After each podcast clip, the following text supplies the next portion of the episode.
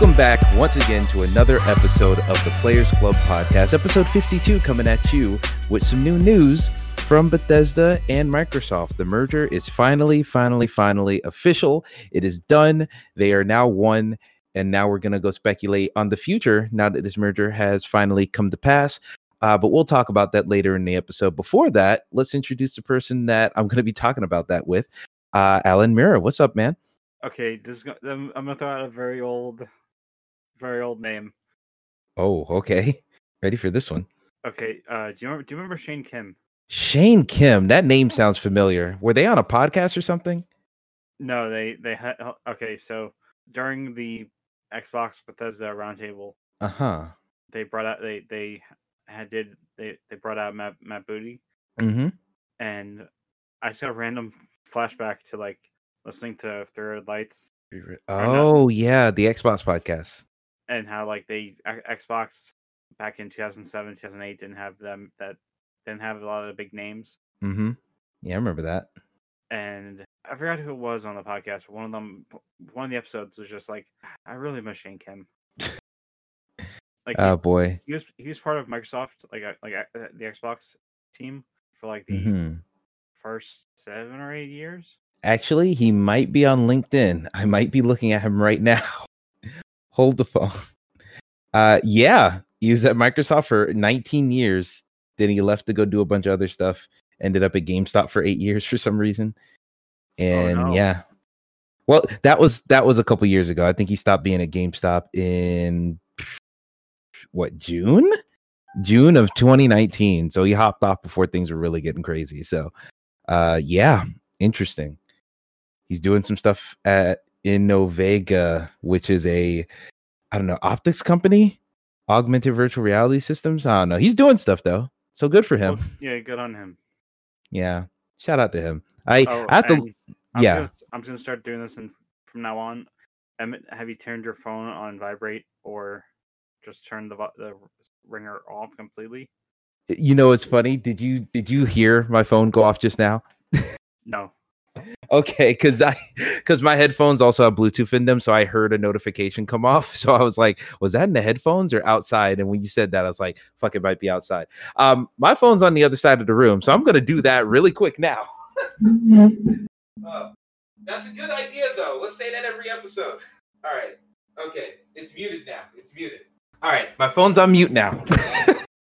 I I just especially the phone that I've been using because I don't know, I haven't said it on the podcast or anything, but the phone that I usually use, which is like a what S10 from like two years ago, um, it worked perfectly fine. It was great. It died on me and just refused to turn on. So I've been using an S7 Edge from like 2016, and it is a pain to even like like if if I got a phone call right now, it will take half of the duration of that ringing time for it to even appear on screen for me to swipe to answer it.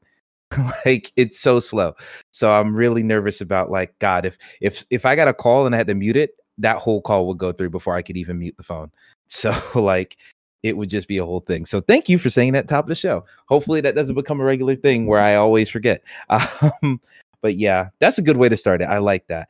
Um, and with that, uh, I guess that's a good way to uh, kind of cycle us into the segment we always start the show with, which is the "What You Playing" segment. Um, we've been playing a couple things here. I've been actually, it looks like both of us have been playing a lot of old things. So, uh, and one of these is really appropriate. So I'm gonna kind of tie that into uh, the next segment. So because of that, how does alternate? Uh, uh, uh, uh. Let's go ahead and have you go first. So, do you want to talk about one of your games that you've been playing the last week? Yeah, what the game I've been playing for the past, I played. I don't know why I, I started playing it again, but I just start. I pl- turned it on a few hours ago, like a few Hmm. hours before the. It was like I was, I was actually playing it while waiting to see, waiting for the countdown to happen for the uh, Bethesda roundtable. Fair and enough. game is Jedi Fallen Order. Oh, okay, that's the one. What what got you wanting to come back to that one suddenly? So I I, I because there's the only Star Wars game that's on the horizon right now is the Zynga one. yeah, good point. I don't want to even go near that. Well, I mean, you also have the the the super massive one, or I think just massive. Super massive is a different company. The one from the uh, Ubisoft devs who make Division. Yeah, but it's gonna be a while before we hear it. We hear and or see anything from that. Yeah, you might not get a, a pre-rendered trailer until years from now. But yeah. But in the meantime, so you just didn't want to like touch that Zynga game. It just has bad news written all over it. The last Zynga game I touched was Farmville, Hmm. and yes, I was one of those people. I respect that. So yeah, t- so is that the reason you were coming back to it? Just because you wanted to get some Star Wars nostalgia real quick? That and there's a cer- there's a certain sequence in the game where Cal uh, Kestis goes to Ilum, where all all uh pat- like younglings go to get their Ky- kyber crystals, Mm-hmm. Okay, I remember that sequence. and he he finally gets his kyber crystal, but it breaks into into two into, into two pieces. I do remember that part. I thought it was kind of like a. I remember when that happened. I was like, "Well, the game's over. Roll credits." and then there's a line I, I can't like recite it word like a hundred percent, but it's like failure is not the end, and it was it's BD BD one uh, the Hmm. droid Oh, uh, Mhm. and broadcasting its old masters. Uh, you know the old the old the character Eno Cordova, who oh yeah, I remember that showing his hologram or something like that. yeah, and I played the game. I, I was playing the game for about in a little over an hour, Hmm. and God, that is the best. Star, that's the greatest Star Wars game of the EA or of the EA. Like deal that they had for last generation. I was actually gonna say just the EA thing. Oh, really? Like in general of all of EA Star Wars games? Yeah, because what the other game I'm gonna talk about technically happened before. well, um, true. Let- Let me see. Mm-hmm. Like they they canceled more game. more- They canceled more Star Wars games that had great potential than actually made good Star Wars games. Yeah, I'm still mad about the Amy Hennig project. That would have been that would have been a widely loved game, and it would have been just the same type of single player linear type game that Fallen Order ended up being, and it would have been great. And now this one is the one that sells everything, but you won't let Amy Hennig go make her thing. It's like, god damn it. Come on. I I, I know she I feel like she's just burned out on fucking uh video games now at this point because didn't she like start up in her own studio or something and now she's just doing that because she's tired of big publishers i bet? Yeah, like i f- yeah. I feel like her I feel like her and jade raymond we've kind of just failed as an industry specifically because like jade raymond was like bouncing back and forth to a bunch of different places and just hopped out of ea then hopped out of stadia and it's like god damn it. We we need to give these people a place to go to where they can just work without you know bullshit getting in the way but yeah i feel you sorry that was a sneeze. Uh yeah i feel you on that. Oh boy. Oh boy. I'm just i'm seeing more news come out from this well not more news but i'm seeing stuff come out from this bethesda event that we're talking about and oh boy. Yeah there's gonna be some decent things to talk about. But yeah um jedi fallen order is one of those games where i understand that everyone likes it but for me it just felt like a it very much felt like a version 1.0 of what i'm sure future games will be.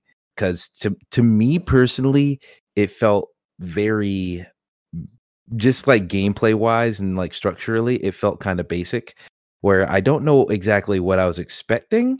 I don't know if it's like a lack of polish because the game is very pretty and you know the, it's running on a really nice engine and all this stuff so i don't know exactly what i'm like faulting it on but whenever i think of that game i'm like man that sequel is going to be the actual good one because this first one just felt like mid tier in my head. Maybe yes, just because, you know, the Star Wars nostalgia, despite the fact I've seen all the movies, the Star Wars nostalgia isn't as heavy with me as it is for, I, I guess, you and many other people. So I don't know if that's it or if I'm just still salty that they're not making Titanfall 3 and they're making Star Wars games in Apex. Like, I don't know what it is, but uh, I'm, I'm looking forward to see what the next game will be from them. Um, the next sequel to Fallen Order, whatever that is, because I think there is where they can capitalize on a lot of these ideas and squeeze out some of those bugs and not fun features of the first one. were the This is my nightmarish. Wookiees. Oh yeah, the Wookiees looked really weird. They look like some PS3 generation Wookiees. Well, there are there are some like uh, I was I stopped playing around like after I went back to Dathomir, Mm-hmm. and just the and I, I'm playing on PC, so it, it probably explains why the it looked that what I'm about to say happened. Yeah. oh boy, of course. I- I'm seeing things pop up from Craig. This is why I got the backup. All right, well, we'll keep it moving since you know we still have it recording in the background. But anyway, as you were saying, make sure this is going. Oh, wait. Okay. Maybe Craig isn't recording in the background. Let me see our backup recording because we have uh Billie Jean still in here. Uh all right. Billie Jean's still going, I'm pretty sure. Yeah, Billie Jean's still going, so we can keep going. Cancel that. As you were saying. So I was in the middle of a boss fight on Dathomir, Mm-hmm. and the cut like the cutscene was playing, and it look, looks all great, and then it goes, it, it just transitions from that from the cutscene to in game. Oh man, Yeah. They did always have really smooth cutscene to game transitions in there. Kind of like Uncharted, where you're like, oh, am I supposed to play now? Like it's a good looking title. Oh no, I mean, uh, the character like the I think it was just I think it was just the that like this the area I was at like the area area I was in Mm-hmm. because uh there was a fight with Taron Malicos Mm, okay. and it looks all great and then it transitions back into, into combat and oh ba- man it, did not look good. Oh, okay. So it's the opposite effect that you're Yes. referring to. Uh boy. I feel like it, correct me if I'm wrong, some of those cutscenes were pre-rendered, right? Because I kind of feel like you could Um, tell like the yeah. graphics changed. Yeah. Yeah. And if that's the case, then yeah, some of those transitions are going to be a little bit rough. I do remember the game having some some pretty animations and stuff, but like I don't know if that was actually a transfer from gameplay or not, or if it was just like a because like we talked about the Wookie stuff, and like I said, a lot of this game feels like version 1.0. So if people like this one so much, man, only imagine what they're gonna do with a second one. Which hey, you you gotta imagine when did that game come out? That was 2019, right? Yeah. I feel like I don't think we'll hear anything about a sequel this year, but I feel like it wouldn't be unreasonable if we got like a tease this year. You know, maybe during the summertime, during like all this Game Fest type stuff. Uh, we'll see. We'll see what happens because I know E3 isn't a thing and everyone's doing their own press conferences now. But I'd love to see something like that. I know Respawn's capable and they got a big ass team right now. So, hey, we'll see what happens with it. So yeah. Any any other uh, little anecdotes to share about uh, Fallen Order? Yeah, so after the Malicos fight, and after you're done with Dathomir, uh, the Night, Night Sister Merrin joins your cavalcade of characters, and it feel it's it feels like there was something there's some stuff left out. Hmm. Like some things left on a cutting room floor type things. It, it had it has to be because she Hmm. she joins your party or she joins the the, the, team, and her, she only has a couple contributions to this, to the uh, plot or to the Hmm. game. Yeah, she- fair enough. She masks uh, the ships, or she sort of cloaks the ship when they're at, when they're going to the end area, Mm, yes. Okay. and then she's responsible for making sure the title- the, the main characters don't die Yeah. Uh, That's true as well. of just drowning. Yeah, nobody wants that. yeah, she does swoop in for that one. I don't know. I feel like that's another thing where I feel like they set her up to do a lot of stuff in the sequel, but in this game alone, it kind of feels like it kind of feels like in the original. I'm I'm gonna make a reference here, but I'm not gonna transition quite yet. In the original Ratchet and Clank, there are some gadgets in the game that were supposed to be used in multiple locations and multiple planets, but because that game was made in like 13 months, th- th- there's like one gadget that was supposed to open a bunch of doors. It only opens one door on one planet. So it kind of feels like that, where they meant to implement it more, but didn't have the time, or just, you know, it got cut, something along those lines. But hey, more stuff to work with in the sequel. Am I right? Yeah, that sequel is definitely going to be something else. Yeah. Hopefully. Uh, I feel like there weren't that many planets to explore in the first game, so hopefully they blow that out. Well, actually, I don't know if I actually want that because if it's the a big reason that I like the game is because it was linear and it was more manageable of a game. So I don't know if I want them to just blow it out with like give me 12 planets instead of 6. Like, eh, maybe that gets into like, you know, over 50 hour territory to complete and I I like the sweet spot where it's in right now. So maybe that's a lie, but hey, maybe more details and more stuff to do on each planet that maybe would be a nice compromise, but hey, we'll see. And now I'm thinking about it. this is actually a, a very good transition because Fallen Order is very similar structure wise to Ratchet and Clank. The more that I'm thinking about it, because you're just planet hopping, you're going through linear paths, and you get to choose your path, and there's a bunch of collectibles, and you come back with new abilities and gadgets. Like it's very much so just a Ratchet and Clank game. oh boy. I don't I don't know if anyone's ever asked them about that or made that comparison, but man, that is that is a spot on comparison. But um, yeah, if you haven't figured out by now, I've been playing Ratchet and Clank. uh, uh, the 2002 original. Um, it's Damn what I've been. I was gonna what? make a James. I was gonna make a reference saying, ah, so two James Arnold Taylor uh joints, but he was yeah, because he, didn't take over at, at that point. Literally, the only game he hasn't voiced Ratchet for. Um, I think yeah, he is in the PS4 game. So if it was that one, which I'm probably gonna replay somewhat soon. Uh, PS I Love You is doing a book club for Ratchet and Clank 20, I think 2016 is what it's called. Um, so I think I might replay it just to participate in that book club. But I've been playing the original, the 2002 version on PlayStation 3 through the HD collection. Uh, I've been streaming all of the Ratchet and Clank games on Twitch, and I still am. Uh, later tonight, as we're recording this, I'm going to be doing Ratchet and Clank uh, 2 going commando. Uh, so yeah, I've been doing Ratchet and Clank, and man, that game, I'm kind of torn on it, man, because that game feels like it's made in 2002. Like this is the only like I've played a bunch of Ratchet and Clank games. I've played almost all of the PlayStation 3 ones. I played the Size Matters on PSP and of course the PS4 one. I haven't really touched them on PS2 that much. But this is the only Ratchet and Clank game in the entire franchise without a strafe option. And this is a shooter. so it's like, all right, you want me to use these guns and use these weapons, but I can't like lock on to anything in an accurate way. That became very frustrating as I continued playing. And that might be my biggest criticism of it, where it's like, all right, you want me to do all this combat and you're you're putting me up against enemies with like laser accuracy that do a lot of damage and I only have like four hits of health and it's like next to nothing. It's really frustrating. But you're asking me to do this and I was dying so often. Like there oh wow. You know what? I muted my phone only to leave my tablet up and have the volume on that. So let me shut that. Um but yeah, now that that's closed, uh, yeah, Ratchet and Clank, it, it's just really difficult, man. And because you can't quite hit where you need to go, it's just really challenging to play. Uh, there's so many clips on Twitch right now where I'm just like screaming or crying. I, dude, the last stream I did because I beat it. Uh, that's why I wanted to talk about in the show. I've been streaming it for the last like two weeks or so, but I just beat it. That final boss fight was murderous.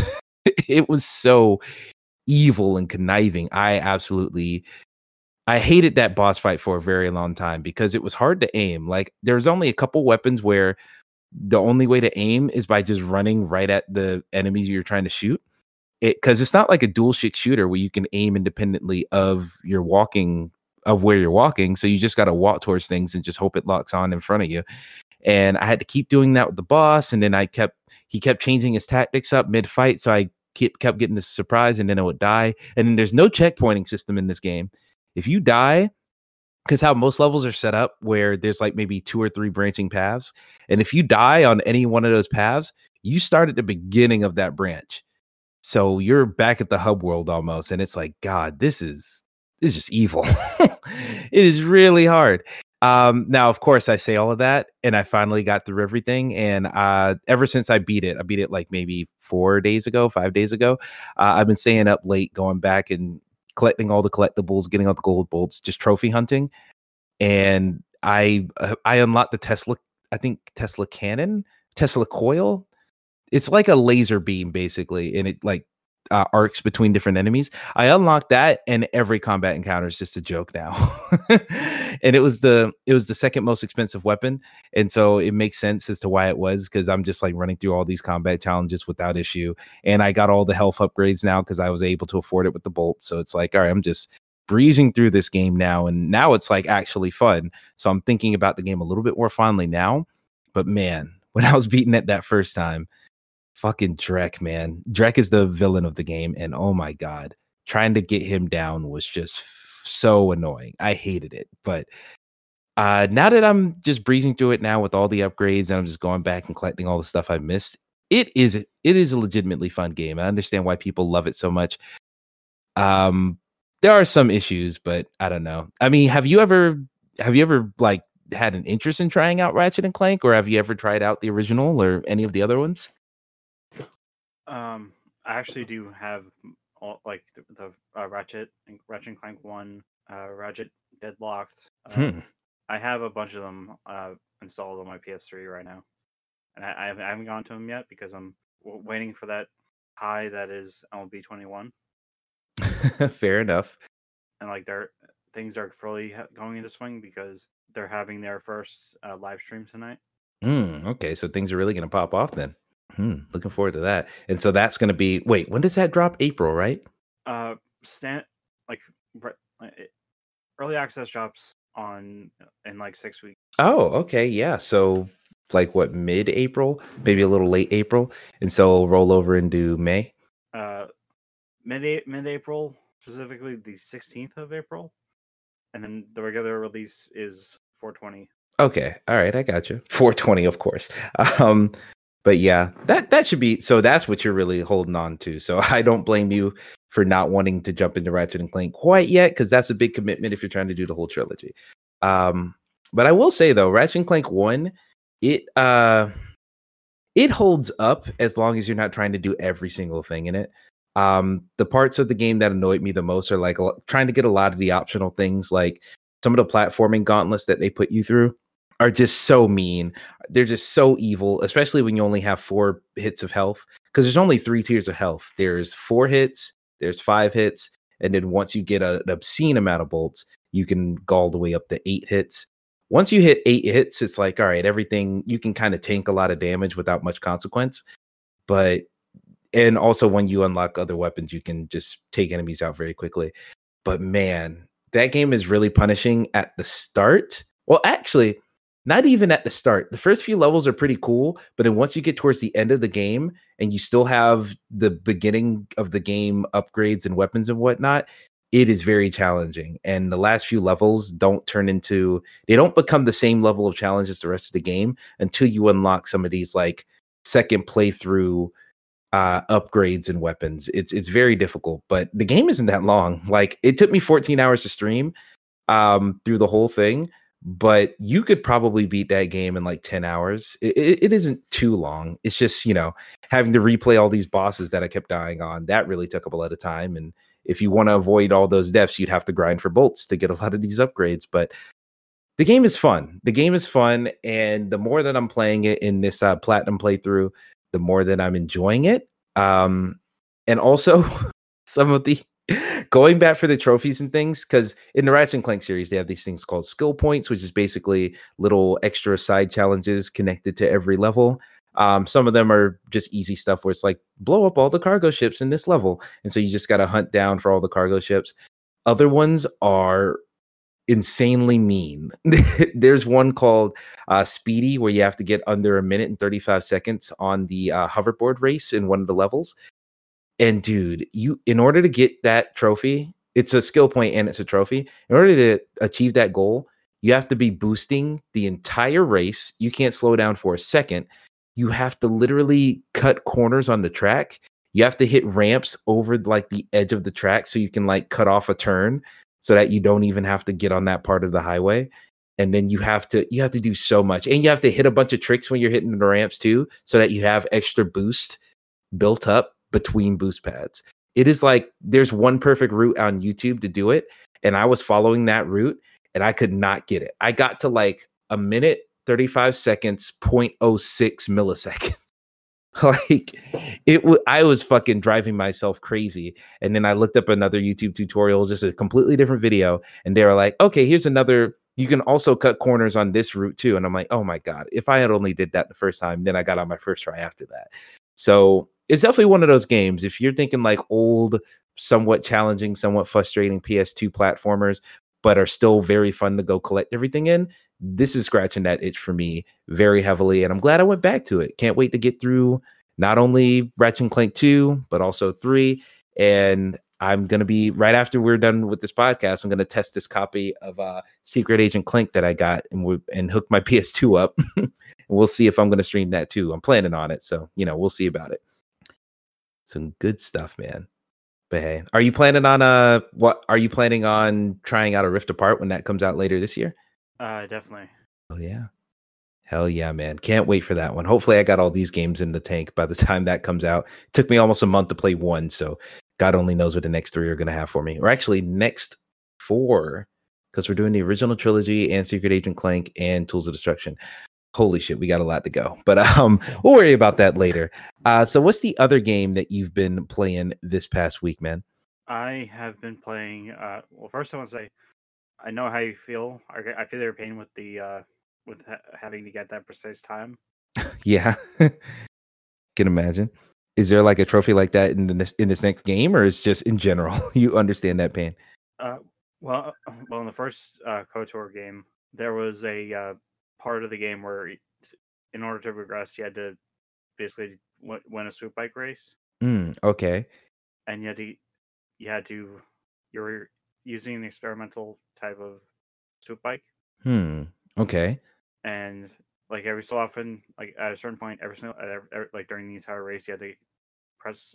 I think it on PC you have to hit uh, the space bar, Oh. but that when I played that back like 10, 15 years ago, or not, or yeah, like when I played that when I when I or when I first played the game and got that part, I nearly I nearly broke a controller. yeah, man. It's but like what did you ever eventually get past it though?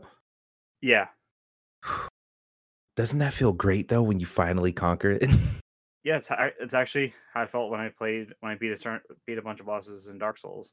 it exactly. That's a perfect perfect combination where it's like you know you've been doing it right for several tries now. You're just trying to get it better and better and better until you finally get it and you feel like a god among men. It's a great feeling. It's frustrating to get there, but it's a great feeling.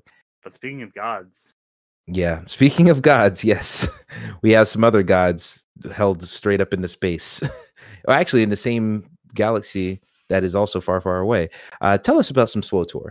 yeah. So I've been wanting to, uh, or I I technically finished the game, like finished the main with it, like the free version of the game, like with my Jedi Knight. Mm-hmm. Yeah. Um, I decided to start playing as a uh, a Sith. Mm. Okay. Switching up a little bit, especially from Fallen Order. Yeah, and I tried to while I was doing this, I was watching uh the or Bruce Bruce Greene's uh streams that he did. Hmm. Oh, he's been playing SWOTOR recently? well, no, no, this it's from last year when they were giving out when they had that major like four times XP event. Oh, okay. Yeah, I remember you talking about that. Yeah. Uh, it was him, Raul Colon, Mm-hmm. uh, Jacob, and Lawrence. Yep. I know Raul plays a lot, so I'm not too surprised about that. And yeah, that game is still fantastic. That's good to hear. Despite this year being its 10th year anniversary. Wait, it's really. Ah, wait, hold up. Yeah, it has been around for 10 years. Jesus Christ. Because every time I hear, oh, it's 10 years old, I'm like, no way. But it is 2021, and that was 2011. Like, it hurts my soul, but it's true. God, we have like two years before like the PS4 is 10 years old, which is dangerous to think about for me personally.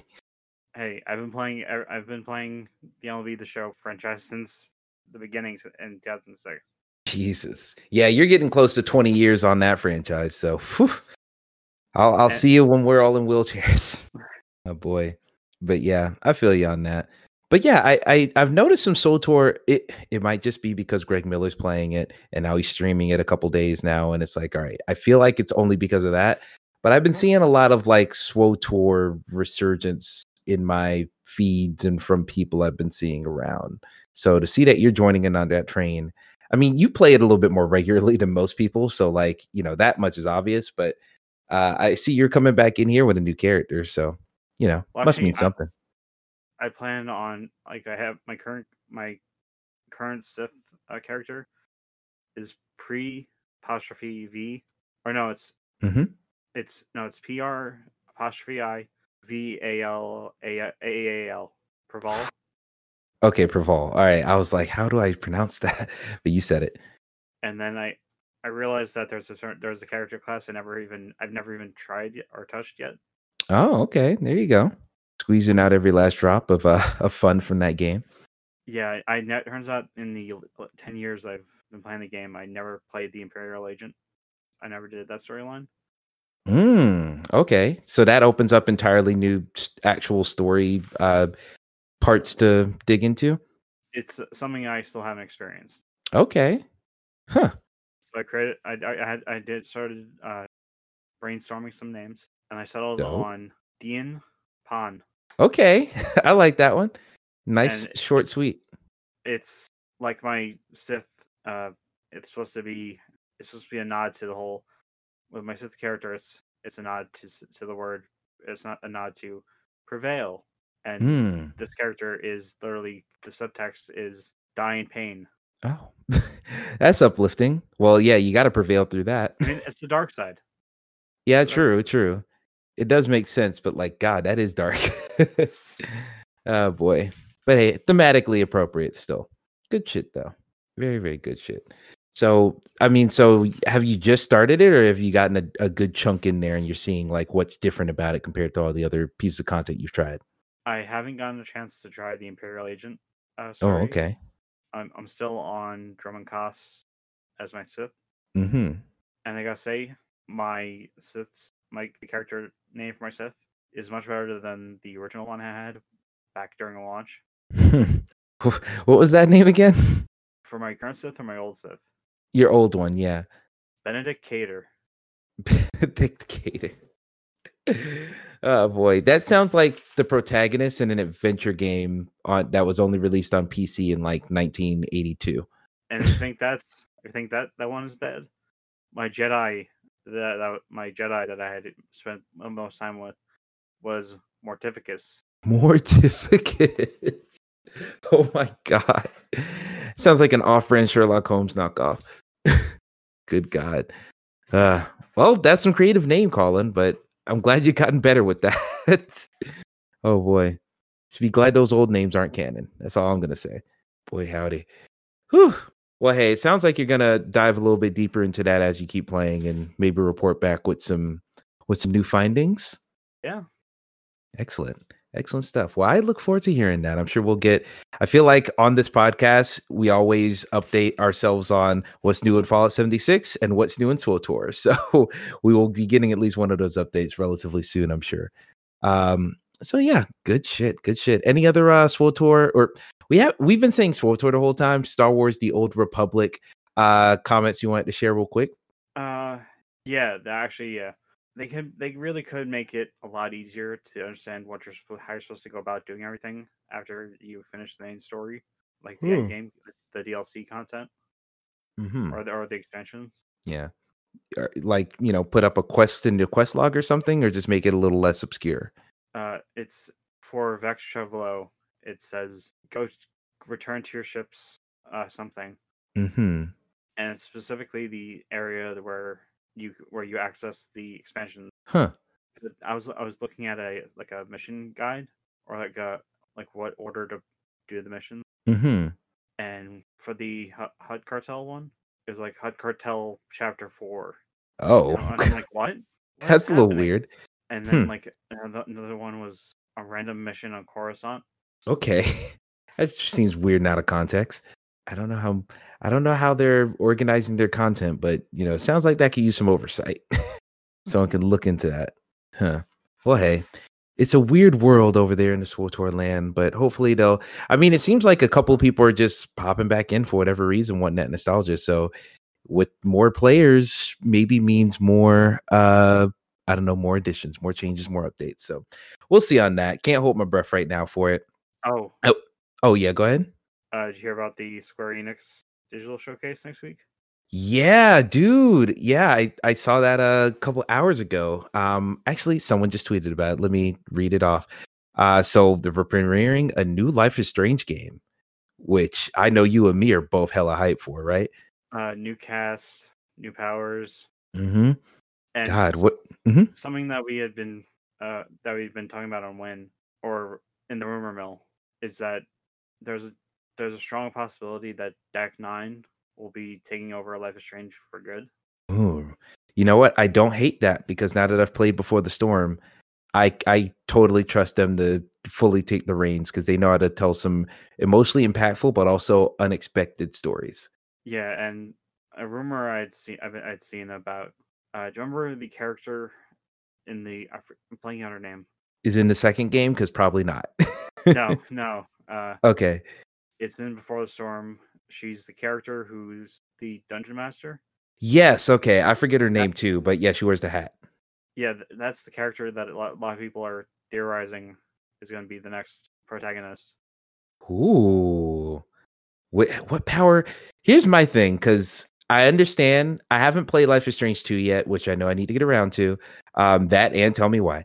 But um, I know people have said that the first game connects to the second game in a very slight way. I feel like that's a very big connection to have. If do, if we're already showing that the connections are going to be very bare, to have her be the link between Life is Strange and then Life is Strange 2 or like do you think this is a full on Life is Strange 3 or do you think this is like another either b- before the storm type situation where it's just a side story like what do you think this is going to be I I'm pretty sure it's going to be a- Life is Strange three because uh, I was, about to say Dontnod for a second. with all the losses so far with Avengers, uh, yeah I have a feeling that Square wants to make some quick money, and they know that if they they do say, "Hey, new Life Strange game is happening," people will jump on that. Very true very true. I don't know i don't know how much they're hemorrhaging money from avengers. I mean i feel like avengers made a lot of money. It's just a question of if it made as much money as they pumped into it number one. And number two i think it's just public perception of the game now is bad where at launch people were saying the single player story is pretty cool. But like the weeks after people started realizing oh there's no end game for this whole loot grind that this game is kind of encouraging you to go on. So uh we'll we'll see what happens with that. I think this life is strange thing i'm expecting a, a full-on life is strange 3 but if it is going to be a full-on life is strange 3 i'm expecting a completely like not connected heavily to any of these games. Maybe a cameo from the second game or the first game or something but i don't think you're going to see much of anything as far as like a oh this character from one game is going to be the main character here. I don't think they're going to have it like that but that's just me personally uh, I will say you, you want to talk about Avengers. Uh, Marvel's Avengers is going to be there. Uh, people are speculating that because this is a big Square Enix presentation where it's like all of their biggest guns, you might see Spider-Man gameplay here. I don't, I don't I- know how. I I hope so. Yeah, because I feel like that would be the big burst of excitement that would get everybody in here. Either that or because everyone's saying Spider Man, because of course that would be the biggest deal since that's PlayStation exclusive and everyone loves Spider Man. We all know. But like Black Panther was originally slated to be one of the earliest characters. Like I think he was slated to be here before Hawkeye and before Kate Bishop. So I'd love to see him. And I know they pushed it back because, of course, Chadwick Boseman's passing, um, which still, you know, breaks our hearts everywhere. But I I I could see T'Challa coming up. T'Challa would I feel get people just as excited, man. Just in my opinion. Hmm. That's Okay. what Gra- Graydon sent me that as a little, little indication of where he he is with, with his uh, playthrough or his LP, his LP of the second game. Yeah. I saw him post about this on Twitter where he was like, I selected a choice that no one else who ever played the game ever chose. Yeah, zero percent. Yeah, which is honestly fucking wild and also makes so much sense for him. It's like, of course, you're going to be a contrarian even in a game with choices. Like, get out of here. Um, so yeah, very excited to see where that goes. And of course, just you know, small things I'll mention. Uh, Outriders is going to be there.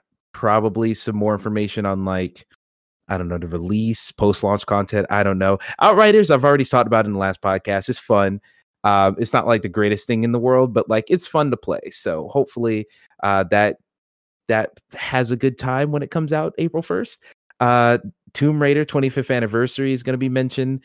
Uh, I don't know if you saw the leak, but they're they already leaked that there's going to be like a three pack trilogy of all of the modern Tomb Raider games. Uh, I think Rise, Rise of the Tomb Raider, regular Tomb Raider and Shadow of the Tomb Raider. All those are going to be bundled together. Um, I'm thinking I really would love a new Tomb Raider game. And I, I said this on Twitter, but I would really love something along the lines of like uh, an older Laura Croft. Like I keep saying Jamie Lee Curtis like vibes to her. Oh, like, in Halloween. 90s. No, I'm talking like Halloween reboot. Oh no, no, I was gonna say like taking the original Lara, Lara, Lara Croft. Yeah. Yeah, the like honestly, triangle triangle boobs, but she's an actual person now. like I would love that if they humanized that Laura Croft because that that's the same one that was also in like Tomb Raider, Angel of Darkness, or whatever it was called. Uh, like the PS2 ones that where it got all weird and like mystical or whatever. Um, I want to see her brought forward, age her up, and then they said that the next game was gonna finally unite the uh the re the rebooted franchise and the old games. So I think that would be a cool one where you have older Laura Croft reminiscing on her adventures from both, and it's like combining both of those worlds into like one canon version of this older character. I just would love that. I we don't get enough like we got all these dad games. We don't have a single mom game, not one that I can think of off the top of my head. And you could maybe count Walking Dead season 4, but like she's a kid herself. She- so like young, she, she'd be a young young mom. Yeah, that's that's teen mom. Like I want like some old women. Like let's fucking go. So I would love to see something like that. I don't think it's gonna happen because I think they're gonna just play it conservatively and just bring back Camilla Luddington, which Camilla Luddington's great. Like nothing against her, but I'd love to see them go crazy with some stuff. So we'll see what happens there. Um, and I think that's pretty much. I mean, Balan Wonderworld's gonna be there. I don't know how much we need to care about that. I've seen the memes of that demo and just how terrible that is and looks and blah blah blah blah. Just Cause Mobile's gonna be there. I don't care about it, but it could be cool. Maybe Just Cause is cool most of the time, so we'll see. And some new games from Square Enix Montreal, which I believe is like the Hitman Go, uh, Life is Strange Go, Laura Croft Go. I think they make all those games, so that might be interesting as well. Uh, those are probably going to be mobile centric, but I'd be interested to see where they go with that. So yeah, that's going to be when's the next time we record this podcast? We usually record it around this day. Uh, when does it actually air? What is 10 a.m.? Okay, so it's about 1 p.m. So we might just do the same thing that we're doing now for this. Cause like we can probably record right after this airs and then talk about all that stuff. So we'll probably talk about it on the next episode. So be on the lookout for that. Which honestly, by the time you're listening to this, that uh, that will be already have aired on I don't know. We we put these episodes out a week after we record, so it's like you know, it's not always on time, but it's always good conversation. So that's what matters. Uh, but anyway, bouncing from that, uh, just to wrap up what we're playing here, and to actually make a pretty good segue to uh, our topic of the show, I've been playing a lot of Wet. Um, now I, I think you remember Wet. Is that correct, Al? Yeah, I do. Unfortunately, Unfortunately, goddamn. You know what? I don't blame you. Uh, for those of you who don't remember Wet, it's a uh, third person, I guess, stylish action shooter uh, from what was it? I forget the developer. Bethesda published it, which is why it's relevant to the topic of the show. But I forget who developed it. Uh, all I remember is uh, Eliza Dushku is the main character, uh, or is it's not literally Eliza Dushku. She does the voice, and I think the actress is the model is based off of her likeness. Maybe uh, it's developed by Behaviour Interactive. What? what kind of a name is that? Behaviour Interactive, and they've worked on Mercenaries 2, Dante's Inferno, Dead by Daylight. Okay, they've they've done some stuff. Weird. Anyway, so I've been playing a lot of Wet. It's on PlayStation now, so I was like, you know what? Fuck it. I've been interested in Wet for a long time. I'm gonna just play it, see what see what happens, see how it is. That game is it's pretty cool. I think it's pretty cool. Now it is it's it's trying to do this whole grindhouse thing, and I'm not super familiar with grindhouse cinema. I, I really I'm pretty squeamish when it comes to movies, so I don't watch a lot of violent things. I know stuff like uh what is it like Project Terror or something. Like they had that one combination like double pack movie that I think Alex Rodriguez and Quentin Tarantino make made uh where they both made like their own grindhouse films and like put it out as a double feature. Um I've never seen it and I don't know if I ever will, despite me being a fan of Quentin Tarantino. I don't always love the ultra violence in his movies. So we'll see because it seems like this project would definitely lean into that. But um Wet is definitely picking off of that similar vibe and you know it gives it it gives it a unique style. And for someone who's streaming this game from a PlayStation 3 to a PS5, like there's a bunch of weird compression issues and stuff going on. So the fact that it has like this grainy footage looking type of filter the entire game, you know, it's it kind of masks maybe the lack of resolution. I'm betting this game ran at 720p natively on PS3, so you know, it kind of gives it a visual flair to make up for the lack of pixels, but I'm having fun with it. Uh, of course, PS Now, I have the PS5 uh, hardwired, so haven't really haven't been having too many issues when it comes to streaming. But I did have an issue last night where like it just refused to turn on. Like I thought my controller dis- was disconnected, but I hit the PS button and it brought up the the screen. So I said, okay. So I guess my connection to the remote PS3 is just not working.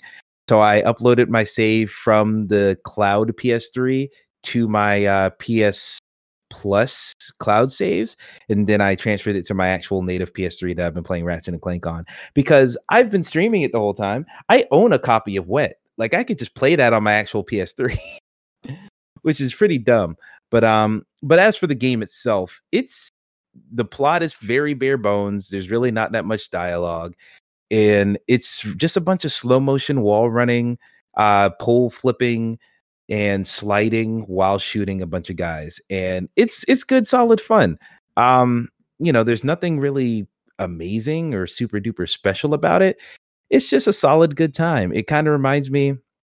It definitely feels like a prototype for the type of mechanics you would see in something like a Titanfall 2, where Titanfall 2 is so smooth about it, where you can you can hop on a wall without really thinking about it. Where in Wet they tie all the acrobatic moves to a button, so you're like, okay, I'm a wall run. No, you don't just jump at the wall. You'll you'll fall and die if you do that. But if you hold this button and run towards the wall, then you uh then you'll wall run like you expect. And same thing with like climbing ledges where you have to hold the acrobat button instead of just jumping.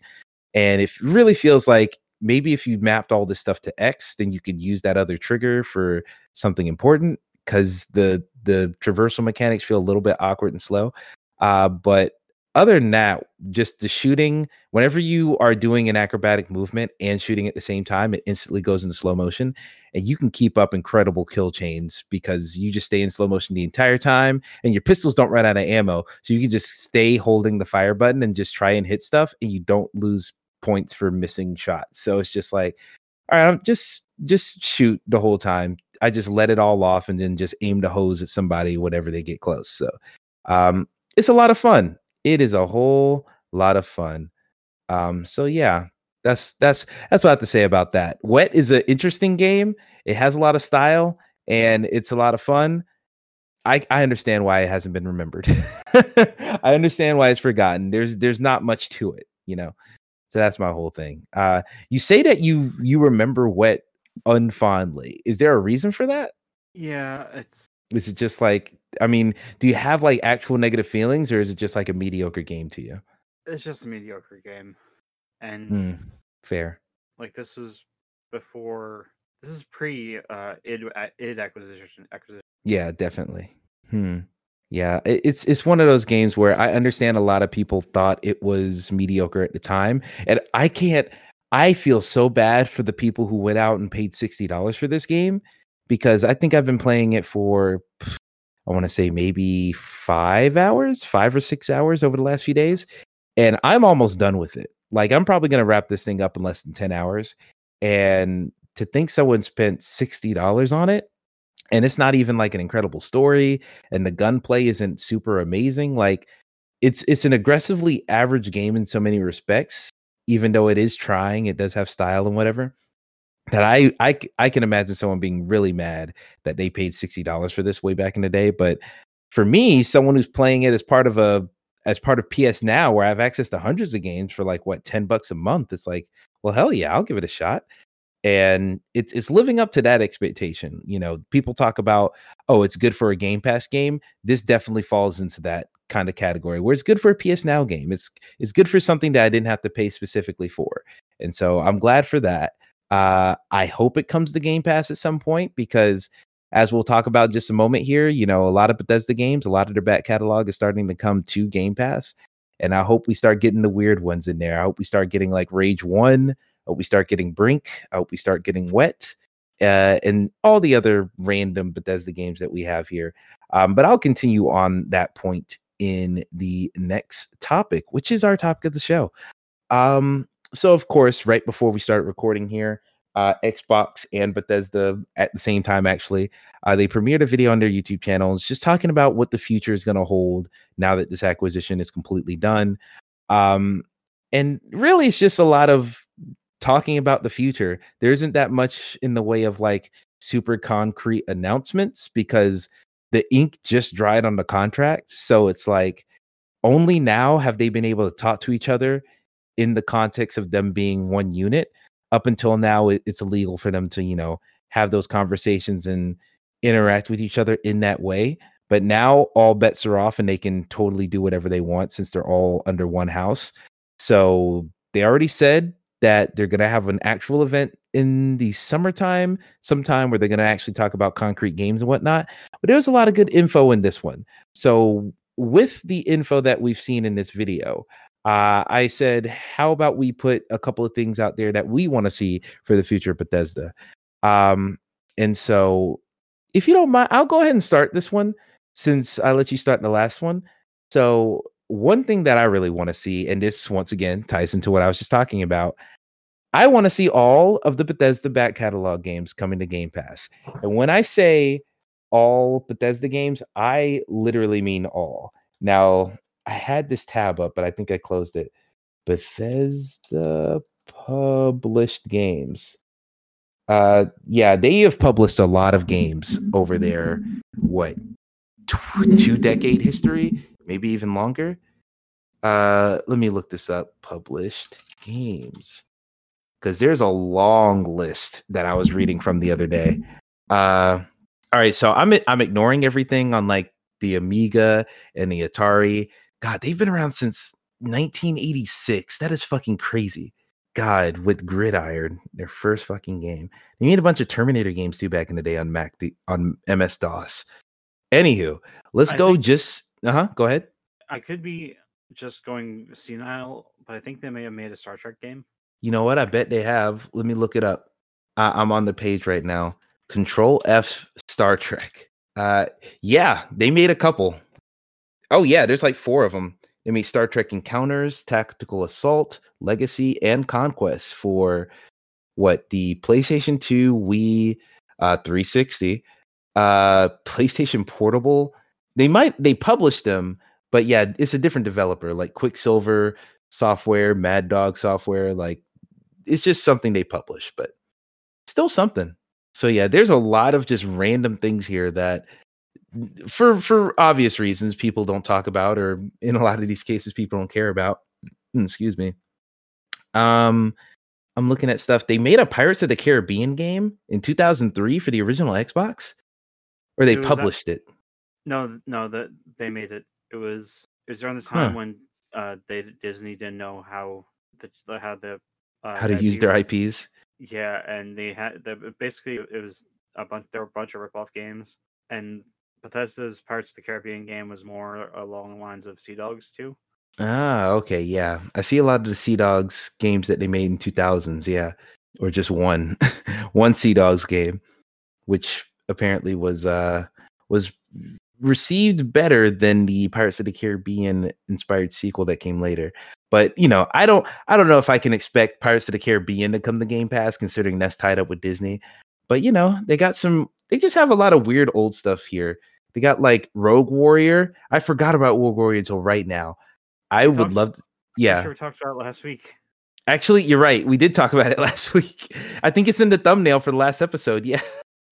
It's it's not a game that I think about often, because when I made when I wrote down I want the entire Bethesda cat back catalog to come to Game Pass, I wasn't thinking about Rogue Warrior, but hey, the shoe fucking fits. but yeah, Rogue Warrior, I'd love to see that one come just for you know the novelty of it. I'd love to see. Um, what other stuff they have in here? All the Doom games are coming. That's one of the games that they announced. There's 20 titles coming to Game Pass. uh, tomorrow as of this recording. By the time you're listening to this, they're already on there. So yeah, all of the Doom games except Doom 2016 is coming, which is weird. Don't know why they stopped there, but I'm sure that will come in due time. I want to see Quake Live come to consoles, man, or just Quake something, you know? Because I think what Quake 4 is the one that had the uh, single player campaign. Is that fair to say? Let me see. Quake 4 had there was a Quake game that had a single player campaign on the original Xbox. Let me see. Or it might not have been original Xbox. I think it was actually the 360. Uh, Quake 4 was Xbox 360. Okay, yeah, Quake 4 Xbox 360. Made, made by Raven. really?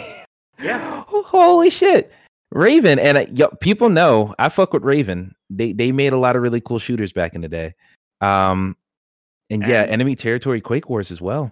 Well, servers for a bunch of games, a bunch of those games like Enemy Territory, Quake Wars. Yeah, I'm sure the servers are dead, but like, hey man, we got Microsoft money now. Who says we can't bring them back? Honestly, there's one game I want to see come to Game Pass from id. hmm Uh, Ret- Return to Castle Wolfenstein. Yes, yeah, that could come to PC Game Pass. You know, just with a little bit of work. I would love to see that because I've been a little bit curious about those older titles because you know that's before my time. That's before I even got on the Wolfenstein train, and now that I'm all in it, I'm like, yo, technically those old games are canon, including Wolfenstein 2008. I don't know if did you know that actually. You mean 2009? Oh yeah, 2009. That's true. But yeah, all those games for for the MachineGames Wolfenstein series that's going on now, those old ones are still canon. So BJ Blazkowicz did all of that shit back in the day. They don't bring it up that much, but it is part of it. It's very weird. Yeah, Raven Software. They made Singularity, Wolfenstein 2009, like we just said. They worked on Black Ops. Yeah, they've been working on Call of Duty ever since. But um, yeah, man, I would love to see some of that Quake stuff come back, especially Quake 4 like the fact that Quake 4 had a single player campaign on 360 just sounds so fucking wild. And it looks like it's a sequel. It looks like it's a spiritual sequel to Doom 3, which is why I want to play it. Because the fact that Doom 3 is even a thing after I've played all these other more recent Doom games is like so wild. So I'd love to see some Quake games come to console just because no one cares. I, I was going to say no one cares about Quake, but that feels like so aggressive people don't talk about Quake as much as I feel like they should, considering its legendary status in games history. Uh, so I'd love to see Quake make a comeback in some way through Game Pass. Uh, Fallout 3, weirdly, in this drop of 20 games that are coming to Game Pass tomorrow, Fallout 3 isn't on that list. So I, I think Fallout 3 will be a good candidate to bring over. Um, give that an FPS boost, maybe on on on uh, Xbox Series X and S. I would really fuck with that. Um, you know, here's one weird one that I would like to see, just because it has a funny connection to the whole the the family of Xbox now. Hunted the Demon's Forge. You remember that game? Uh, Exile put that one out right. Exactly. inXile, which is a developer that has been purchased by Microsoft about what a year or two ago. And so it'd be really funny to just bring that game back because you have all of the everyone who could greenlight that game to be re-released. They all are under one roof. So fuck Well, it. I- Why not? I remember the game getting bad reviews. Oh yeah, it was terrible. But like I was just, just screw it. We're we're making a sequel to this game because we can. honestly, like why not? F, yeah. honestly like here i'm i'm bringing up gameplay just so i can like take a look at this. I remember it being like a very weird gears of war flavored rip-off type game but it like i remember seeing e3 demos of it and i was like oh this kind of looks interesting. I don't know if Yeah, i'd go I- as far to say cool. I can't really, I can't really throw shade because I own the game, uh, what there you go. And I realized that like there's gonna be so many people out there when the when the when the games drop tomorrow. I'm gonna be like, finally, I can finally play this game for the first time. Me, me when I, when I saw Doom one and two, one and two uh, being shown, I did that like eight years ago on PS3. Yeah, exactly. Honestly, for a lot of those games they showed, I own. There were 20 games there. I probably own 10 of them on PlayStation already, which is the fucking trip. And it's like, I- if you didn't play them I there, why would the- I play them I here? got, I got the speedrun trophy in Doom three. oh my god. See, I was there was a point in my life where I was thinking, hey man, I, I might say fuck it and try and platinum Doom 3. Like, okay, let me look up the list. The list that they have for the games that are coming. Uh, tomorrow, as we're recording this, is Dishonored Definitive Edition, uh, Dishonored 2, Doom 1, Doom 2, Doom 64, Doom 3, Doom Eternal, Fallout New Vegas, Fallout 4, Fallout 76, Prey, Rage 2, Morrowind, Oblivion, uh, Elder Scrolls Skyrim uh, Special Edition, uh, Elder Scrolls Online, The Evil Within 1, Wolfenstein: The New Order, The Old Blood, and Young Blood from Wolfenstein as well. Out of all of those games, I think I only not I think I own all of them except I think Dishonored 2 I don't own on PlayStation. Actually, no, I do. I bought a used copy of it years ago. Fuck. I, I don't own Oblivion. I don't own Morrowind. And shit, that's it. I own all the rest of the Same. I, the only game I only own, I only own, or there's only one game in that entire list that I do not own, and that's Morrowind. Yeah. It's wild. Because Morrowind's so long ago. I think that's original Xbox. Is that correct? Yeah, and if I'm if I if I'm correct about this, and it's not just crazy talk, there is a big there's like a very big mod going on right now on PC with Skyrim to bring basically a t- total conversion mod to make remake Morrowind and Skyrim's engine. Mm. Now that sounds enticing, especially with Skyrim coming to PC Game Pass as well. Might be able to finagle some mod support into that thing because I know some PC Game Pass games already support mods, so that could be something. And on console, get that FPS boost on there. Uh, but yeah, there's a lot of games on here that I'm like, yo, just bring it back, just because. Like, it's not like actually because I'm a weird person where I might actually play through uh Hunted the Demon's Forge if you gave me a chance to. But like I think it's just novel to have all these old games and have this be the place to play them. Like even if you don't bring them the Game Pass, make that a priority in the backwards compatibility thing. Like I really do love like actually where's the tweet? I saw Tim Gettys from Kind of Funny of course. He put out a tweet as we were recording. I saw this tweet fly by the timeline and I thought it was a really good one. So I'm just going to read it verbatim right here. The thing that I love most about Xbox and Game Pass is not only that they have a ton of old games, they strive to enhance and improve them to play better and look better. I find real value in actually being quote unquote the best place to play of games. Like, I really like that idea. So I love how they're bringing all these old games back and enhancing them. They already said FPS Boost was coming to some of these titles. So, like, continue that. Like, get all the weird corners. Like, I've already mentioned Brink, I've already mentioned the first Rage, but like, all these games, just bring them here and have this be the primary platform. Like, if you want to play anything in this wide legacy, then you go here. And this is going to be the best place to play all these games. So I am just so excited for this to be a thing. Like they've already been doing good with their own with their own back catalog. You know, you can go back and play Gears Judgment and all of this shit, of course. Um, but I just hope they continue it because this is really cool. Maybe what Call of Cthulhu Dark Corners of the Earth is next, which is another I, thing that they published. I do not think that game can run on modern consoles. Really? Was it just is it too impressive or is it just broken? Uh broken.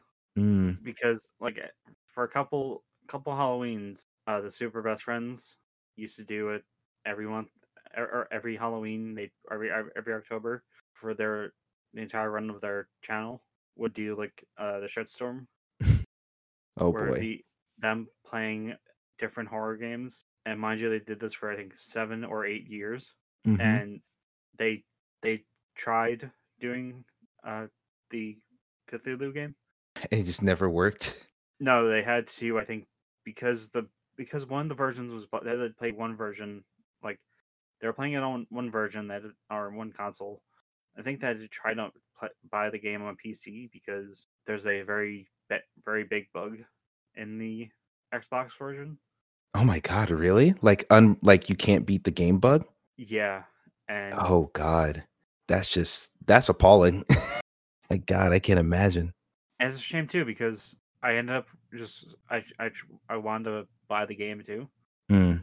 because And it's it's like, just Mhm. like it's one of those it's one of those games where you arrive at Innsmouth, Innsmouth and you're doing some sleuthing and then everyone starts trying to kill you and you're like like what the fuck's going on? you're getting shot at um you're like Also, every time they every time they tried to fire up in the game, almost crashed. My God, it's terrible. Well, hey, maybe it was like maybe it's less of a broken issue with the actual development of the game being fucked up. Maybe it has something to do with the hardware not being powerful enough. Because if that's the case, hey man, Series X got RAM for days or or whatever you need, GPU storage. I don't know. Well, Computers. well, the thing is, uh, I think it was with Morrowind. I from what I hear, that game got denied cert, cert like certification because it's Oh. still very buggy. Good God. And going back to the whole Sea Dogs, the Pirates of the Caribbean game that Bethesda made, hmm every time you drew your sword, the game crashed. it, so that lineage of broken Bethesda games has been a thing for way longer than even I Yeah. knew. Yeah. Good God. Well, that's unfortunate. Uh, well, then maybe don't bring Call of Cthulhu here because they'll fuck around and brick our our Xboxes. So maybe let's not do that. But Hunted, Hunted can come through. That game at least runs. I think. Yeah, it runs. It's just not a great game when it does run, but it runs. Anywho, uh, yeah. So I'd love to see the back catalog stuff come through, but you know, that's just me. And I hope they just continue to make uh the Xbox ecosystem the, the best place to play all of your games, new and old. So that's my first point. Uh, what's the what's one of your first points that you have for uh, something you want to see from the future Bethesda? this if it's this one that you're about to say, oh my god, it's about to be a doozy. So let's go. Um, okay, so with Fallout 3 and Fallout New Vegas, I cannot get it to run on my PC because the game because of how old the games are. Oh, really? It's not just Game for Windows Live. It's just the age of it. The age and my monitor. Oh, it can't run at a high resolution. It it doesn't it refuses to run at 2560 by 1080. Fucking And- shame. And sa- same thing like same goes with Fallout 4 as well. So Oh, okay. Something might actually just be a problem. and I know it's not a pro- I know it's not a me problem because Fallout 76 runs fine. Hmm. but basically do what they're doing with with Mass the Mass Effect trilogy, but do that with Fallout with Fallout 3 and Fallout New Vegas. Hmm. But Yeah, I agree. with Fallout 3, like t- touch it up, add mod support. Yes. Okay. I agree with that. I mean, And- does uh New Vegas not have mod support? Well, no, I mean they both they both have mod support, but not on on, on- PC, obviously. Oh, okay. So you're saying bring that to consoles like the newer Bethesda games? Yeah, and with New Vegas, there are I don't know if you heard about this when like Mhm. when n- it, the news story broke a, a few years ago. There were a, a lot of features that had to be cut. Oh, just because of like the scope of the console or just lack of time?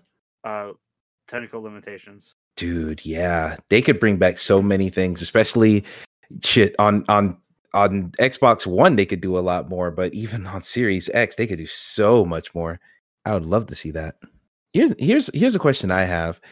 I kind of feel like I don't know how bad the blood between because it definitely seemed like Bethesda didn't give uh, Obsidian much time at all to make New Vegas, and I don't know if there's any animosity or bad feelings related to that whole you know struggle. But it seems like you know the relationship there wasn't the strongest. But now that they're all under one roof, I don't know how. I don't know because like Bethesda is always because I I'm not quite thinking that um what, what's the word I'm looking for. I just don't know if it would be a completely. I don't know if it would be the smoothest process. Is what I'm saying. uh what you kind of you got you kind of cut out for a moment Oh, oh, geez, my bad. Uh, I was just asking, like, from from what we've been hearing with the uh, development of Fallout New Vegas, it didn't seem like the smoothest thing in the world, and it didn't seem like Bethesda really gave uh, Obsidian that much time to work on it, and therefore all the bugs people were mad about were more their fault than Obsidian's fault. Um, so, like, do you think there's any animosity there? Do you think that they would easily work together to revive in some way New Vegas, bring back a remaster or something like that? Or do you think it would be just a bridge that they don't want to cross again? well the Zen—I'm not sure if it was bethesda or zenimax who would basically kill companies Hmm. like like an example was Yeah. With fallout new vegas there was like they were they're supposed they said the bonuses were if you hit if you hit this amount on metacritic you'll get your bonuses. Yes, that was a that's a practice a lot of studios even still to, to still do today, but that really does cripple a lot of people back in the day. Yeah, you're right. Like um there was if because they didn't get their bonuses, they had they fired a whole bunch of people. They Yeah. and ironic as it is, Kickstarter was the thing that saved them rather than a company coming in and helping out or an angel investor. Yeah. Cuz what what game did they kickstart? Was it Pillars of Eternity, I'm thinking? Yeah. Okay, yeah. Like it's crazy that that's what saved them in the end and it's just the fact that they were it sucks that they didn't get their bonuses because that game went on to be like one of the most loved games in that franchise and it only got less than perfect ratings because of the restrictions that was put on them by Bethesda. So it's like it just doesn't feel like a fair trade, you know? Yeah. but hey we'll see i i will say just to engage with your actual you know thing that you list here i But- really do th- yeah go ahead go go ahead and say what you were saying So uh, um on Reddit, this this this is a Reddit post from like two two years ago. mm-hmm. uh, Josh Josh Sawyer said or believes that or said the the the title's just Josh Josh Sawyer said that the Fallout and the Elder Scrolls are going in the, the right direction. So I wouldn't say that there so there could be some animosity between the two, like some unfinished business. Mm-hmm. Hmm.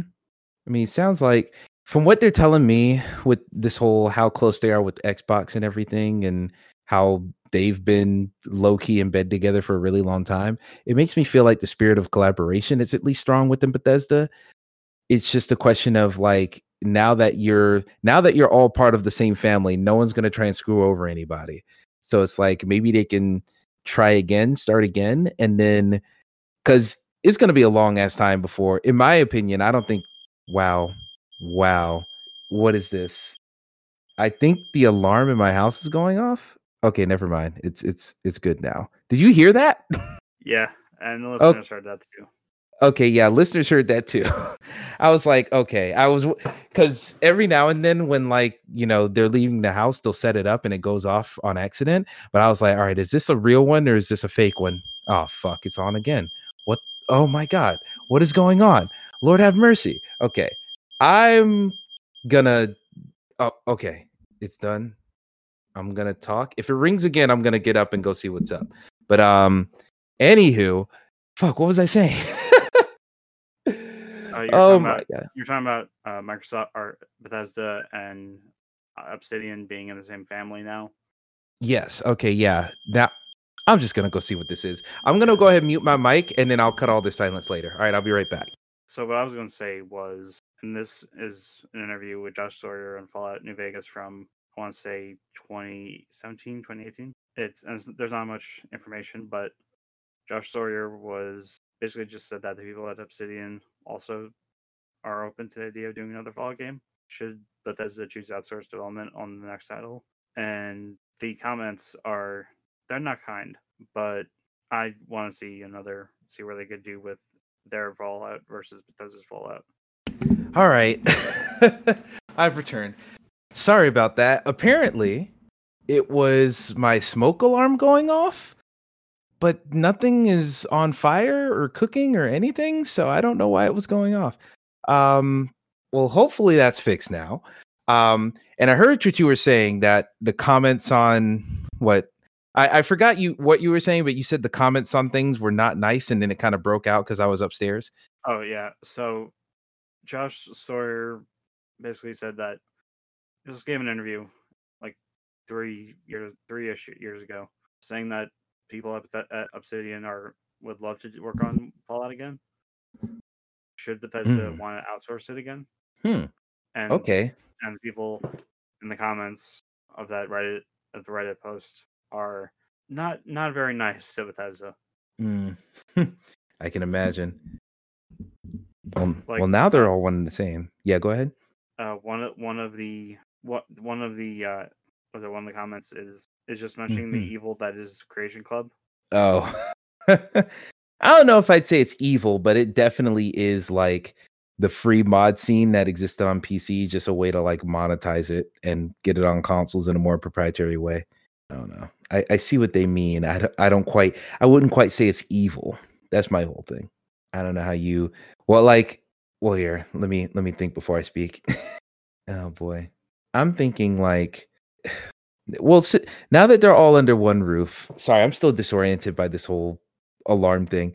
Um, now that they're all under one roof, even if I feel like the fans might be more negative than actual Obsidian are, um, where I think there's some bitterness maybe at Obsidian, but I don't think it's like as substantial as like maybe the fans have blown it out to be.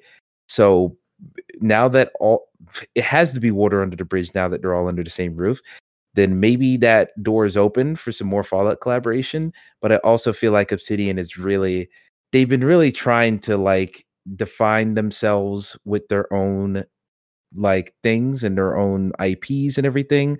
Like instead of having elder scrolls they're making their own avowed. Instead of doing uh instead of doing another fallout they made the outer wilds or god the outer, Outer worlds. Exactly. Uh god i'm always going to make that mistake.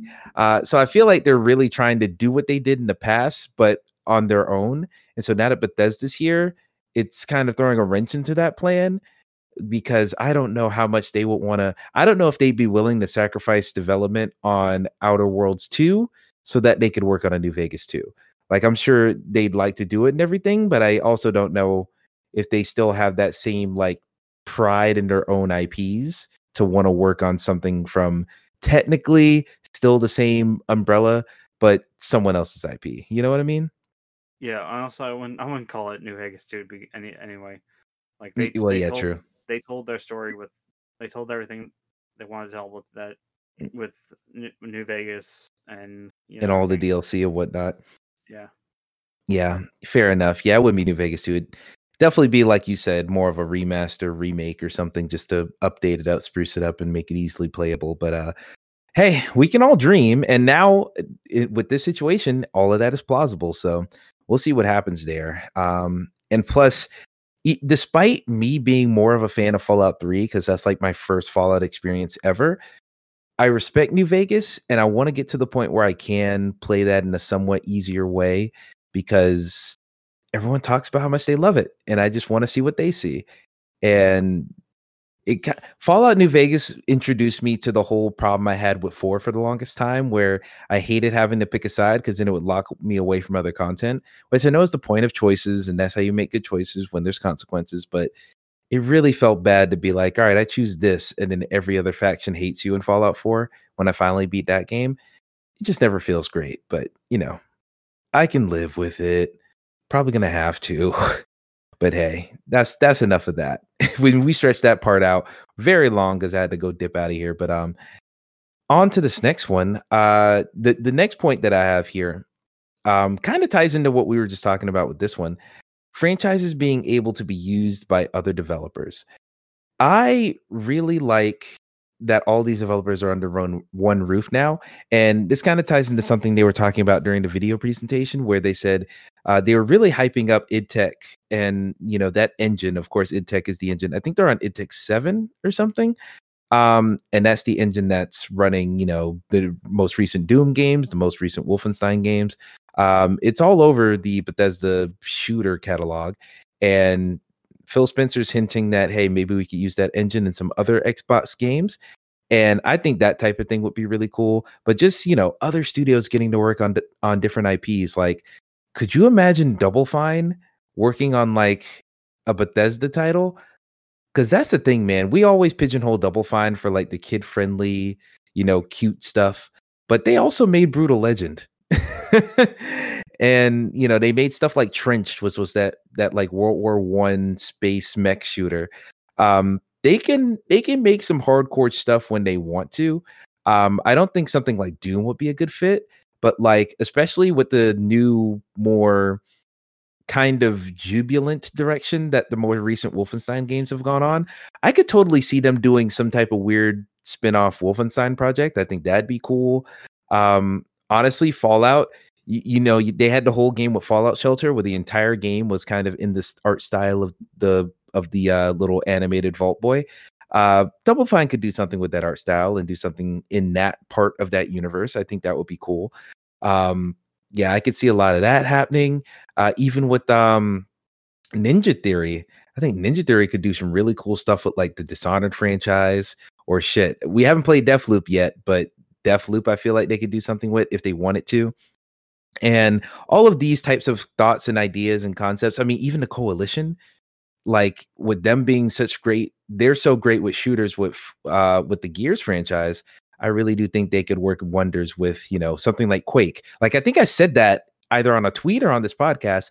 Give Quake to the coalition and they will make an incredible Quake game. Like I just know they would. I don't know how much how faithful it would be to the original, but like oh my god, I would play a coalition developed Quake game in a heartbeat because Gears 5 was perfect. Um but yeah, the all these concepts and ideas would take so long because all these developers are already working on the things that they're already planning and you know it's it takes so long for one game to get made so thinking two or three out that's like easily whatever the next Xbox is, Xbox Series Y and Z. but like I would love to see some shit like that. I think that would be really cool. I don't know if you other than the obvious, you know, New Vegas and Obsidian comparison, were there any other like developer franchise combos you'd like to see cross-pollinate here? Um part of me wants to see someone else approach Gears of War. Ooh. I w- I would be interested in that. What if just just what if? Mm-hmm. Like Gears of War RPG. Hmm. Okay. And it could be by either it could be by Obsidian or it could be by inXile. Honestly, inXile, I like that idea because inXile is already working on an unannounced AAA RPG. So like, I already feel like that's something. I don't know if it's an original IP or if it's like, you know, we're taking Gears and turning into an RPG. But I, what you're pitching right now, especially because Gears Five Gears 5 is the first Gears game with RPG elements in it already. So I feel like they're already flirting with that type of stuff. And if they pushed it all the way forward, I feel like the Gears universe is one that you could make a fairly compelling RPG experience in there. Um, I would go with something like an action RPG, closer akin to like Fallout 4, rather than like a hardcore Fallout 1 or 2 or even New Vegas type thing. But like I think there's some fairly engaging stories you could make and you know you don't have to be necessarily playing as these specific characters like I, I, think it'd be cool to see what else that universe can do. And inXile i think is a good one for it because obsidian's doing a bunch of shit already and of course bethesda softworks is doing a bunch of shit already. Like inXile seems like they have a little bit underplayed uh, according to vgc uh, the next gen rpg from inXile could be a, an fps game. Mm. you, oh man. Rpg halo oh, actually, actually, you know what? Let me say this. I feel like um, I feel like what's the new Halo game that's about to come out? Um, forgetting the name of it. I want to say Halo Horizon, but that's not it. Halo oh, Infinite. That'd be that'd be yeah. a great Halo game. Oh, Halo Halo Horizon. Yeah, Halo. Right. Watch that be the sequel. Um, but yeah, Halo Infinite, like that already sounds like it's gonna have some RPG elements in it anyway. So I don't know if they want to just push it further if they're already flirting with it. But um, yeah, I I would really think if it's gonna be a first person game, I feel it's probably gonna be a new IP because if if you got Microsoft money for the first time in your life and you're a small team like inXile is compared to all these other guys, like you're gonna try and swing big with your first big game, kind of like what Guerrilla's doing with Horizon. Um, so yeah, I think that's more likely what it is. But even if it is first person, I don't I still don't think that rules out Gears of War. I think I think that would be an interesting premise for people where it's like, oh, you play this as a third person shooter the whole time. That way you can make it be an RPG and make it be completely different. But if it was third person as an RPG, then everyone's expecting, all right, this has to feel like Gears of War. The combat has to be exactly the same. Uh, I better have my active reloads, all of that. But if you put that in the first person, then not only is it a new experience because of the RPG side, but the combat's going to be different because the first person shooter now. So I feel like a lot of people would, you know, really be into that change. I think, but I'm I don't think it's Gears. If it's first person, I don't think it's Gears. I think that's just a straight up new IP. But hey, we'll see. Time will tell. You know, Perfect Dark's about to get a fucking reboot, so and that might be something we see in the summer. By the way, which I, dude, yeah. let me just pause real quick and just say this this summer, we're probably going to hear about Starfield. We're going to probably hear about Perfect Dark, Halo Infinite, and like what else? Hellblade 2, probably, because it feels like it's been a while. There's like a good five games we're going to get updates on, and then probably a bunch of stuff we have no clue about. Psychonauts 2, we haven't, we still don't know when that's coming out. Like, I feel like we're going to get updates on a lot of these games come this summer. And the second half of this year is just going to be crazy for Xbox. Like, it's going to be, people went from, oh man, Halo got delayed, they have no games, to they have too many games. It's going to happen instantly. I'm, I'm, I'm betting on it. Mm-mm-mm. Yeah, good to think about but yeah, that's pretty much what I have for my point. uh, I just want you know try try some cross pollination, share these franchises around, see what y'all can do with them. Um, but what's the uh, last point that you have for what you hope to see for the future of Bethesda? Uh, mine is just something that'll make things make make continuity easier to understand with the Fallout games. Mm-hmm. Like, see where you went and uh, looked at this as a whole. I just took, I just looked, I looked, looked at, I basically just looked at a single thing and to just made my ideas around that. Yeah, I feel you. And that and my and my the second my second thing would be to have a company like Obsidian or inXile that works well with uh pointing like like top down RPGs. Yeah, isometric RPGs.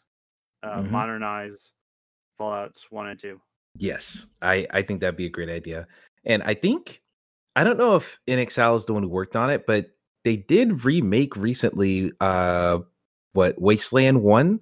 They they were uh Interplay technically made Wasteland 1. Okay.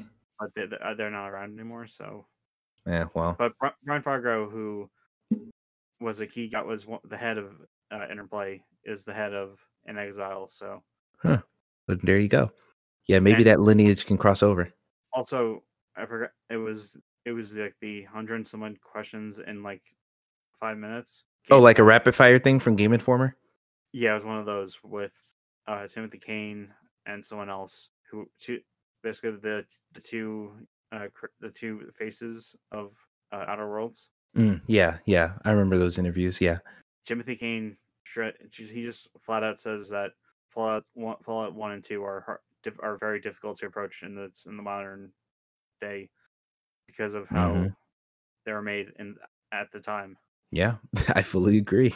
That's one where I think you could very much so use like the the new shiny coat of paint. And honestly, I feel like inXile would have been perfect to do that right in between their big AAA title and the games that they usually work on because they do usually make like, you know, smaller scale stuff like isometric things and I think updating Fallout into something a little bit more palatable for modern audiences would be a great test of like all right, let's see if you can adapt things outside of the niche you usually work towards to appeal to a broader audience and then take that into your big AAA, possibly first person shooting um, project. But, you know, I still think that's something they should revisit down the line, especially we have all this time in between the next Fallout game. Like, like I, I think I was about to say this at one point, and then my fucking alarm started ringing. Um, Fallout 5 isn't going to come out maybe not even within the next decade. Actually, that seems a little bit too far. I don't expect a Fallout 5 until probably the next set of Xbox consoles, like after this generation. So, because of that, you have plenty of time in the middle here for these other studios to work on something smaller. So this this remake of Fallout 1 and 2 would be perfect to get everyone on board. You can go run through all the Fallout games finally easily uh, on one platform and then come back when they inevitably do Fallout 5 and play whatever the hell that's going to be. Um, so yeah, I think that would be a, a, really good move and it would definitely fill in the slot. I'm sure that will be there by the time um, we're all thirsting for Fallout a lot more. So yeah, I think that's a good way to play it. But hey, we'll we'll see what actually happens because I don't know. this this things are unexpected very clearly. Like I didn't I honestly didn't expect this deal. Like when this deal happened and then they actually had a video here as soon as it happened. I was surprised that they even had that. So I'm kind of impressed that they're moving so quickly on these things. Um, come summertime, we'll have some more concrete announcements on specific games, but uh, I think it's really cool. I can't wait to see where this is going to lead us in the future, where the brand of Xbox is going to go to next. And honestly, the few the when I say the future is looking bright, I feel like Xbox's long-term future is looking a lot brighter than PlayStation's long-term future. Just because PlayStation's so quiet on everything. You know, that's the only reason I say that. I, I think they both still have bright futures in the long term. But PlayStation, I only know what's happening within maybe the next 18, 18 months. Where my where Xbox is like, yo, I I probably have an idea of what's popping off in 2025, and that's exciting. So yeah, good shit, man. It's good to know, and I'm excited to see where it's at. Uh, any other final thoughts on this whole Microsoft Bethesda merger and our hopes for the future of it? Um, hopefully Bethesda changes its ways. Mm. You mean as far as like the being the company that sh- that shipped Fallout 76, like that type of reputation? Well, actually, I kind of during if you remember during the video or during the roundtable, they said t- t- I think it was Todd Howard who said great games are now are not made, they're played. Hmm, okay, I do As in- remember when he said that. As in, the next the next big game is going to be, or you can make a triple a triple A game like in a, like in a snap. Mm-hmm. it takes a while and with Fallout 76 or with games like Fallout 76, um, Battlefront 2, they sort they were pretty much they were able to um, change course and sort of redeem themselves. Mm-hmm. Yes. So it, it seems like in that case, even though you couldn't make the game in a snap and it comes out kind of poorly, they were able to just keep working on it, working on it until it came around to be something a lot of people have positive things to say now at this point. Yeah, Yeah. So yeah, hopefully that'll be the case. Because I don't know. For me, I know Bethesda Softworks themselves kind of have a messy reputation right now, but Bethesda overall, I think that brand is super strong between Arcane, between MachineGames, between all of their individual developers. I think all that stuff is uh very interesting. I, I think there's just so many great and good things going on there overall that the future can't help but be bright, man. And I can't wait to see how bright it gets. So looking forward to that. Um, and with that, we're gonna go ahead and wrap up the show. I think that was a good conversation. It was a good talk, and we'll probably have a very similar talk about all of the Square Enix stuff come next week. So look out for that.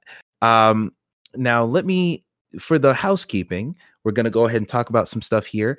Uh, I'll start with this. I should have mentioned this at the top of the show when you were talking about uh, Shane Kim, uh, but I looked it up. He actually did an interview recently on MinnMax, uh, talking about you know all the stuff he did over at Xbox and all the stuff he did over at GameStop as well. So if you want to know what he's been up to, check out that interview from MinnMax. That's going to be one of the last links there in housekeeping there, so you can check that out. Min- MinnMax are really cool people. I like them a lot. They make really good podcasts, so check their shit out. Um, and then as far as the stuff that we're doing on our site, uh, we got a couple of updates with uh, Hypertime to Podcast. Uh, we have Amazing Fantasy number 15. That's another, you know, more traditional episode of the podcast. But the bonus episode that came out a little bit before that, uh, I think we talked about this in the last episode of this podcast as well. But uh, there's a bonus episode featuring Dan Jurgens, uh, interview from, I guess, jo- why did I say? Uh, Josh Miller. I was about to mix the names again, like I did last episode. Uh, but yeah, Josh had interviewed him uh, for his work on Zero Hour. So if you want to hear that conversation, go ahead and give that a listen in. I'm sure that's a great, great interview. So please do not miss that one out. Yeah. Uh, we I'll- Mhm, I'll go ahead. Mhm. Uh, a lot, a lot of people hate Zero Hour hmm, because of things that were the things that happened. Dan Jurgens explain gives like he he explains why like why X happened with Z or why or like here's another example. Um, hmm did JSA get aged up or killed? Most of them, Hmm. okay, and it's it was because uh, Batman, Superman, or because Batman, Superman, Wonder Woman will never get aged up permanently. There were there were characters from like the JSA was from were from the 40s. Hmm Then 20, year, 20 years later, new characters started popping up. Then 30 years out, 30 years later in the in the 90s, even more new characters were popping up, hmm, and you had to and basically basically you had to give a or show that time eventually has to pass for some pe- some people. exactly. And yeah, I, when I was listening, Josh uh, sent me the sent me the interview to put up on the Anchor uh, page, hmm and I was just giddy listening to the whole thing, listening to, to Dan Jurgens talk about everything. You're like so many clarifications finally. Yeah. Awesome. so yeah, like I said, if if you uh if if you're already like into comic books and stuff, you should be listening to Hypertime the podcast anyway.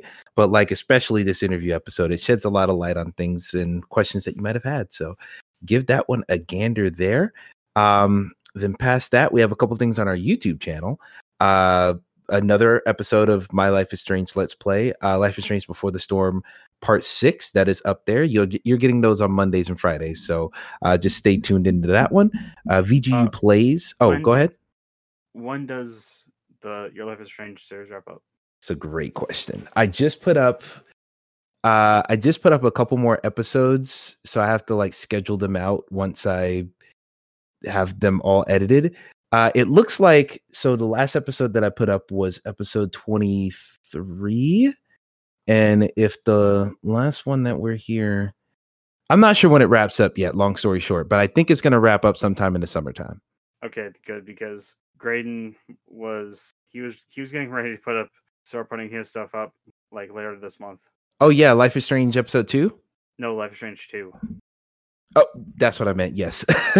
yeah, I see his videos up here too, just waiting. Um, yeah, it's gonna be a little while before my, my all of my episodes go up because I'm trying to cut the difference between making because I don't want to do a bunch of like 12 minute episodes that are like relatively short, but I also don't want to do like 30 minute episodes. So I'm trying to some episodes are longer, some episodes are shorter, trying to cut the difference here.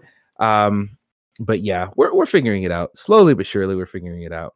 But um but yeah, fuck, what was I gonna say? But yeah, I will be wrapping that up at some point because at some point I'm doing all these Ratchet and Clank streams. I think I might start putting these streams, the archives from these, on our YouTube channel too. At some point, maybe leading up to uh, a Rift Apart. Uh, but yeah, we'll see. We'll see what happens with this. But I'm gonna be putting those up. Uh, right now it's twice a week, but if I need to, we can do three times a week. We can do Monday, Wednesday, Friday. So, you know, we'll we'll see about that. We'll see about the future.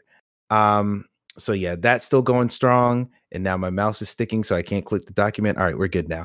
Um, and then we have more VGU plays, of course. DuckTales Remastered Part 3, Transylvania. Um, I believe that's another Graydon joint as well, right? Him playing DuckTales? No, that, that's me, man. How, Wait, is Bloody Roar the one that's him? I think so. No.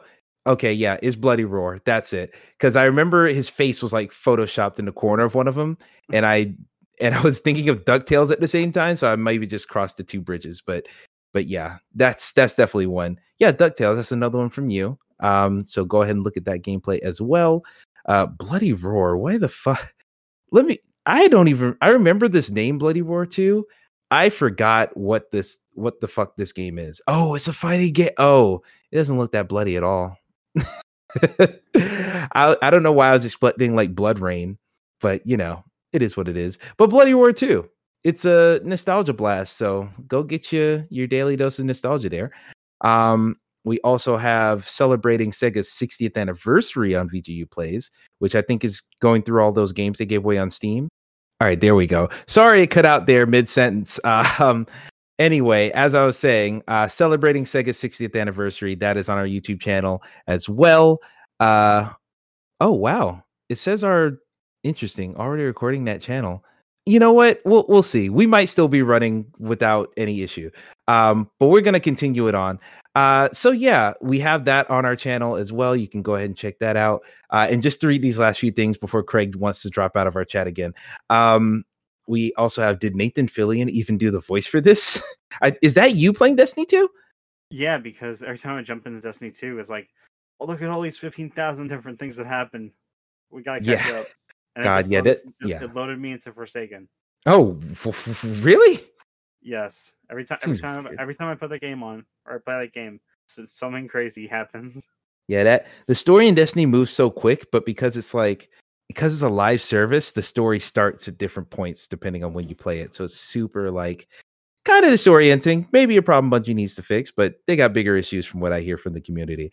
Um, and then yeah, that's pretty much the end of it. We already talked about the Shane Kim interview. You can go watch that over at MinnMax. And that's all we have for this show. We're gonna dip out of here before our computers melt. And I'm gonna go test this uh test my PS2 setup to see if I can even record from it before I promise people a stream. so that's what I'm gonna go do. Uh, and yeah, this has been the end of the podcast. Thank you, Al, for hopping on here with me today. No problem. No problem. Yep. Anytime, anytime.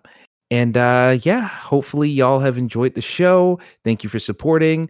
Um I'm to ha- I'm realizing as I'm thinking right now, I'm to have to edit a lot of stuff in this episode cuz I had to walk away from the mic and you know, then Discord wants to drop out a bunch. It's like, okay, I'm to have to actually do work. But it's fine. This is what we're here for. We're all in it for the love. Um, but yeah, that's it from us. Thank you for listening to the Players Club podcast. Uh, of course, follow us on Twitter. You know, like all of our stuff, show the support because we all appreciate it. And as I always say, keep it real, keep it true. Play on, player.